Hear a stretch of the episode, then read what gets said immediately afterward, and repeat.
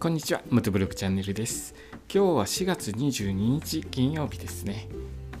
来週、もうあと1週間経つとゴールデンウィーク始まりますね。ゴールデンウィークの予定立てられましたでしょうか僕はですね、ゴールデンウィークとりあえず2日、2泊3日か、2泊3日でキャンプ行くことが決まっています。で、その他は特に予定ないんですけれども、いろいろと楽しんでいこうかなと思います。皆さんも、えゴールデンウィーク思いっきり楽しんでくださいね。で今日は関東の方は晴れてですねとても暑い暑いというか暑いくらいになっております、えー今日こういう日にバイク乗ると最高なんですけれどもね僕はちょっと都合がつかなくてバイクには乗れなかったんですけれども今日バイク乗ってらっしゃる方は楽しんできてくださいね、えー道の駅全国制覇の旅なんですけれども今週は残念ながらちょっと道の駅行くことができなかったんですけれども、えー行けない中でも一つずつ道の駅下調べをしております。で今日調べた道の駅がですね茨城県の道の駅日立大宮というところを軽く簡単に調べてみました、え場所は茨城県日立大宮市にある国道118号の道の駅です。えー普通自動車が130台置ける駐車場がある道の駅なので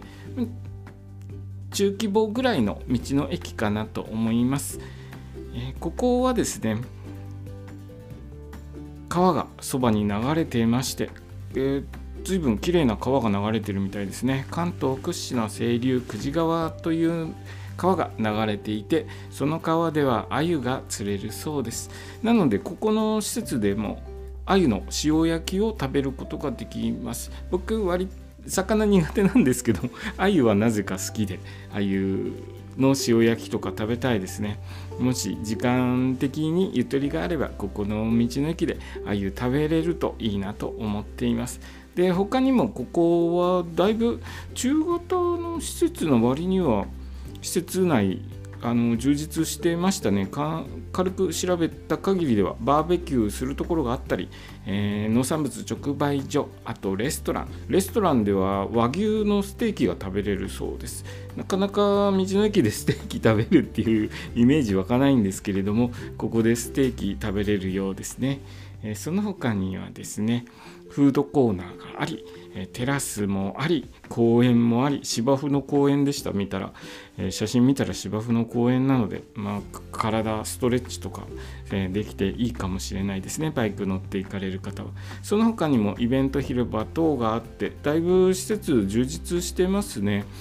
えここの道の駅行くのはちょっと楽しみなんですけれどもまあ、行けるのをまず千葉の方を行ってからなのでまあちょっと先になるかなと思います。えー梅雨に入る前までには、えーここの方に行きたいですね、まあなかなかちょっと予定通り進んでないんですけれどもここの日立大宮の道の駅に早く行ってみたいなと感じさせる、えー施設が充実しているところでした、えー今日の放送はですね茨城県の道の駅日立大宮について調べたことをお話しさせていただきました、えー今日の放送もお聞きくださりありがとうございました。それではまた明日。